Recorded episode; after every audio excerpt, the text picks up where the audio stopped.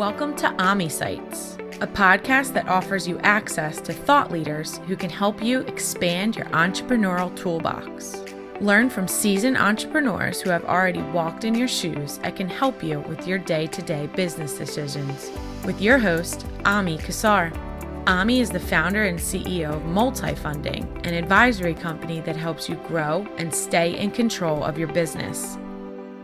Ladies and gentlemen, welcome to AmiSites. Great pleasure today to have our guest, Rich Armstrong. Rich is the president of the Great Great Game of Business. And we're here to talk to him all about the great game of business, what it is, how it works. And we're going to spend some time talking about the ESOP market, employee stock ownership programs, what he's seeing, what's happening, and how that's really relevant post pandemic. Rich, welcome. Thanks for being on. Yeah, thank you, Ami, and thanks for the invite. Glad to be here. Rich, tell me everything. Tell me everything. uh, well, it's a crazy world out there right now.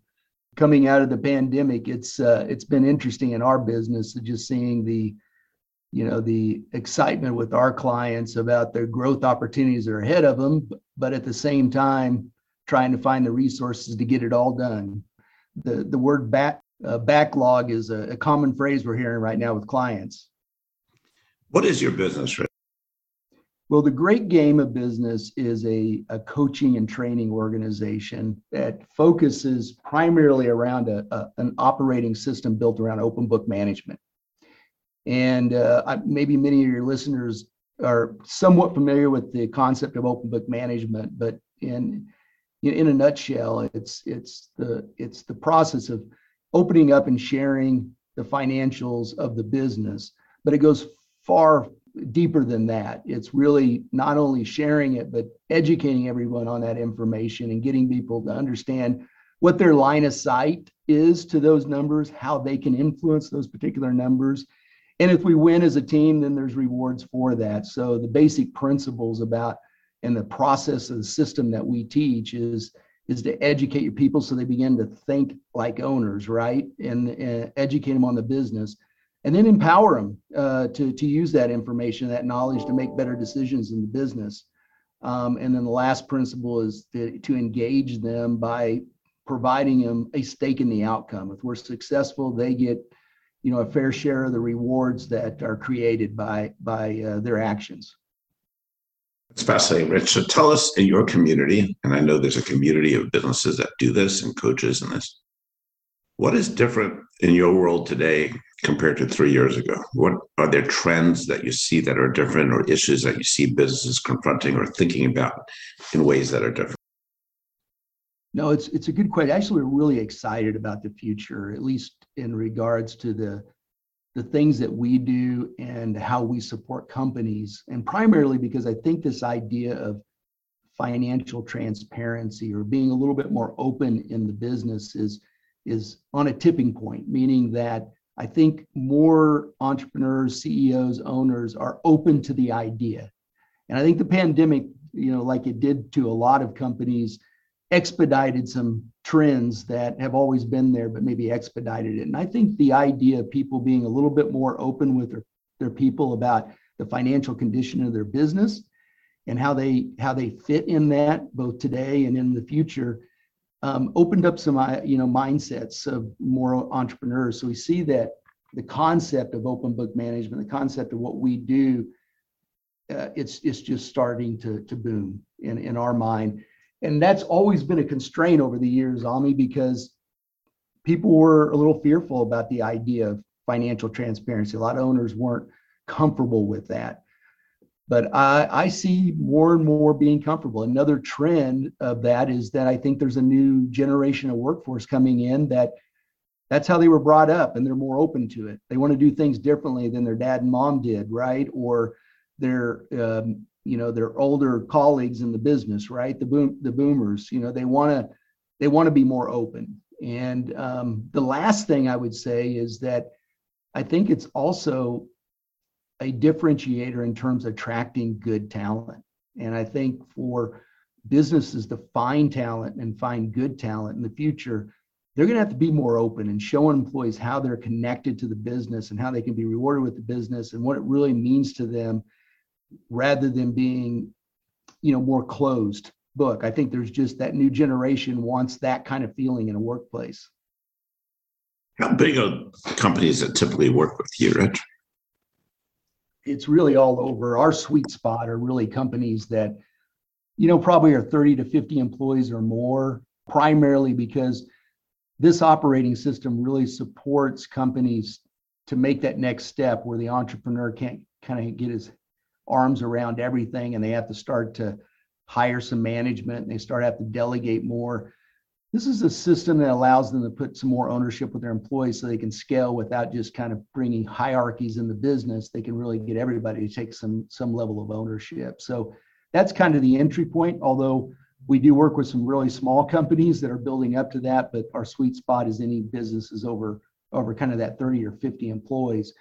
But we work with everything to a billion dollar companies that in multiple divisions and things. It's it our primary business probably lies in that mid-market range um, from 50 to you know 500 employees um, you know 200 to 500 million dollar companies.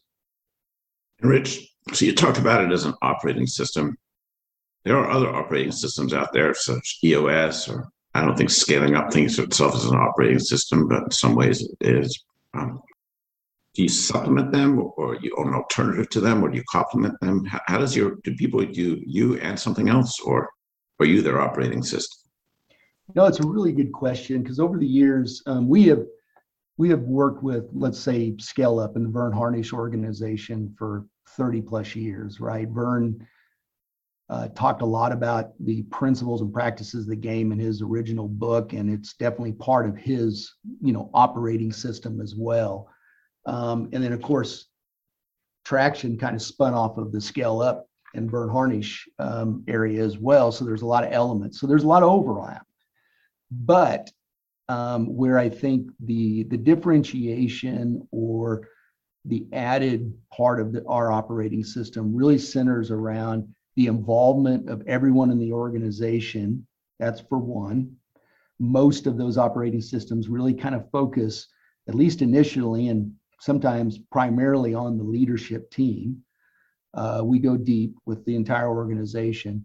The other thing is this is focused around financials. You know, a lot of the operating systems out there are are kind of, you know, give give your employees some KPIs and get them focused around what they do and and really leadership is making determination how those connect to financials. This is starts with financials. We're starting with that ultimate scorecard for any business. How do we make money? How do we generate cash? And how do people make better decisions every day to do those two things? So that's different. And uh, you know, I think the the the other part of it is this is this is very people based. This is about building people, building leaders. Um, it's giving people, you know, a, a more information, a more education, so they can they can uh, grow themselves and and one of the byproducts of this for years and years is that it really finds the diamonds in the rough. I mean, we have for our own company at SRC Holdings, which is you know close to 2,000 employees, we have many senior leaders. You know, some executive vice president have responsible responsibility for multiple units that grew up in the organization. They, you know, uh, they were in the janitorial area, or they were a supervisor, or a you know a, a, a scheduler and they moved up through the organization because they we we taught them business right? And we we get them to understand what they could do to really kind of expand their quality of life. So what's next rich? So what do you see now? I know you were just at a big conference in in vegas. What do you see the trends or things that people in your community are thinking about most well, the challenge is first and foremost right now supply chain, just like most people, and finding good. And that supply chain is something that's brought issues are something that's going to be around for a while, primarily, I think, because of people, you know, and finding good talent and retaining that good talent. So, you know, our community is definitely focused on that foremost. And I think that's why they use you know the great game of business and operating systems like this is to show employees that um, this is a great place to work you know this is where a lot of opportunities for people so they're really doubling down on those factors to find really good talent and retaining that talent. The other thing I, I see, and you mentioned the conference last uh, week that I was at, this was the ESOP Association conference, which is the largest gathering of employee owned companies, right? Or people interested in employee owned companies. And that's a big, you know, that's a, a significant part. Not, it's about 10, 15% of our total business is working with employee owned companies because obviously they provided equity to those employees and they want uh, they want uh, ways to educate them on the business and get them involved with the business and grow the value of the business. And Great Game, you know, is really a perfect fit for that. So we're heavily involved in that community. But what I've seen out there is that I, the the service providers, you know, the the accountants, the investment banks, the uh, uh, ESOP advisors uh, that get involved with transactions like employee ownership. You know, last three to five years, it's been relatively flat, but this this last year and and going into you know this this current year, they're double or triple the number of transactions they're doing. I mean, it's it's a high deal, and I think there's a, a big part of that is that you know the baby boomers leaving. Employee ownership or the ESOP transaction can be attractive for tax purposes, but it also gives owners to not fully exit. Right? They don't have to fully exit out of the business they can exit over time and actually take you know some significant leadership roles or continue to take significant leadership roles going forward so it's a little bit it's it's flexible uh, if if if the company is you know right for an ESOP right but uh, but it's just growing and I think uh, w- that trend is really based off of you know more owners thinking okay is this the time to sell right and can I sell and what's the best route to do that, exit. Rich, what do you think the two or three most important things are that business owners and entrepreneurs need to be thinking about right now? Um, I think it goes back to the, the the number one is people. Uh, I think I think business owners really need to figure out how to build um, a culture that's kind of an employer of choice type culture. Um, I think that's going to be a constraint on every business. I think the growth's going to be there in the next three to five years, but the way you're going to be able to to take advantage of that is you've got to have people resources. The other thing is you got to get you got to be more efficient. You know, we got we got to we're going to have to do more with less. And uh, I go back to the idea of, you know, open book management. We've just seen this as being an efficient way to run a business, right? If you have everybody getting up in the morning thinking about how they're going to make the business more successful how efficient more efficient can you get right and and tie into those goals the third one i think it's strategy. I think i think businesses need to really look at their next five year plans three to five year plans and figure out do their best to figure out where they're going to position themselves in the marketplace to create you know a more sustainable competitive advantage because there's going to be a lot of change in market and you know I, I, think everybody's seen you know some of the reports out there. We follow the the guys you know alan and, and brian from itr which you probably are very familiar with. They you know they're predicting that you know 2026 2027 is is up to that. It's going to be good growth years but after that you know it's going to start to get a little tough. And so how, how are you positioned in the marketplace in the right products, right services, right industries to be successful. Rich, what, what questions should I have asked you that I forgot? Well, I like that. And we use that in our podcast. gotcha. I learned that from you, I think. Boy, and and I'm stumped. I'm stumped. Um, I, you know, geez, what would be a good one? You've got me stumped on me. And I do this to people all the time.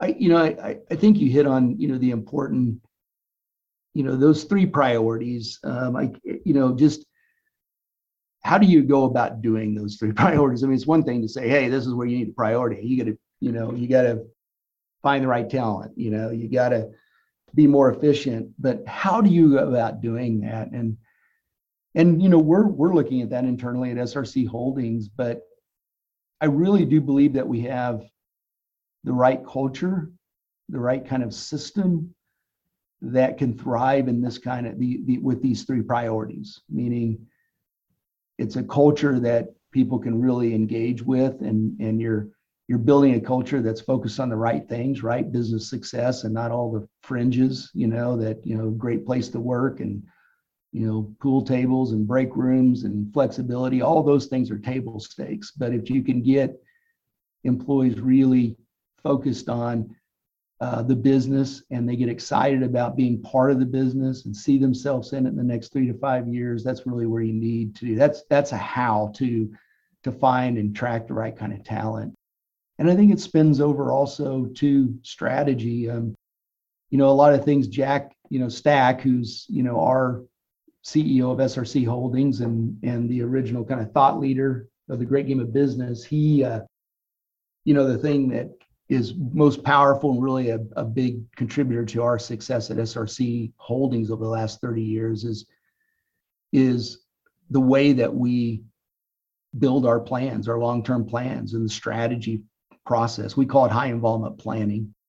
And I think that's a how to is that I think in the future is that for companies to be successful and really have a meaningful executable plan, they're going to get they need they need the buy-in and confidence of their team um, those those teams can jump from one company you know those people can jump from one company to the next too too easy.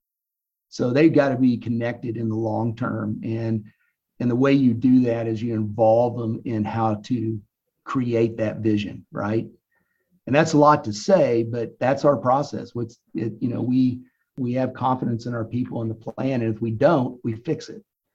And uh, i think that's a big contributor. So i would say it's the question is, which I've already answered, obviously, but is great priorities for the next three years, but how do you actually do it? Rich, it's been a great conversation, very useful to our listeners. I appreciate you. I appreciate all the work you do for business owners and entrepreneurs in your organization, and thank you. Well, thank, same to you, Ami, and thank you uh, for for the opportunity to to join you. Keep smiling, buddy.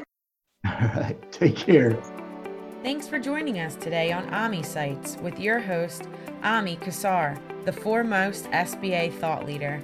Make sure you visit us at multifunding.com where you can meet our advisory team and learn more about how we help entrepreneurs fund their future.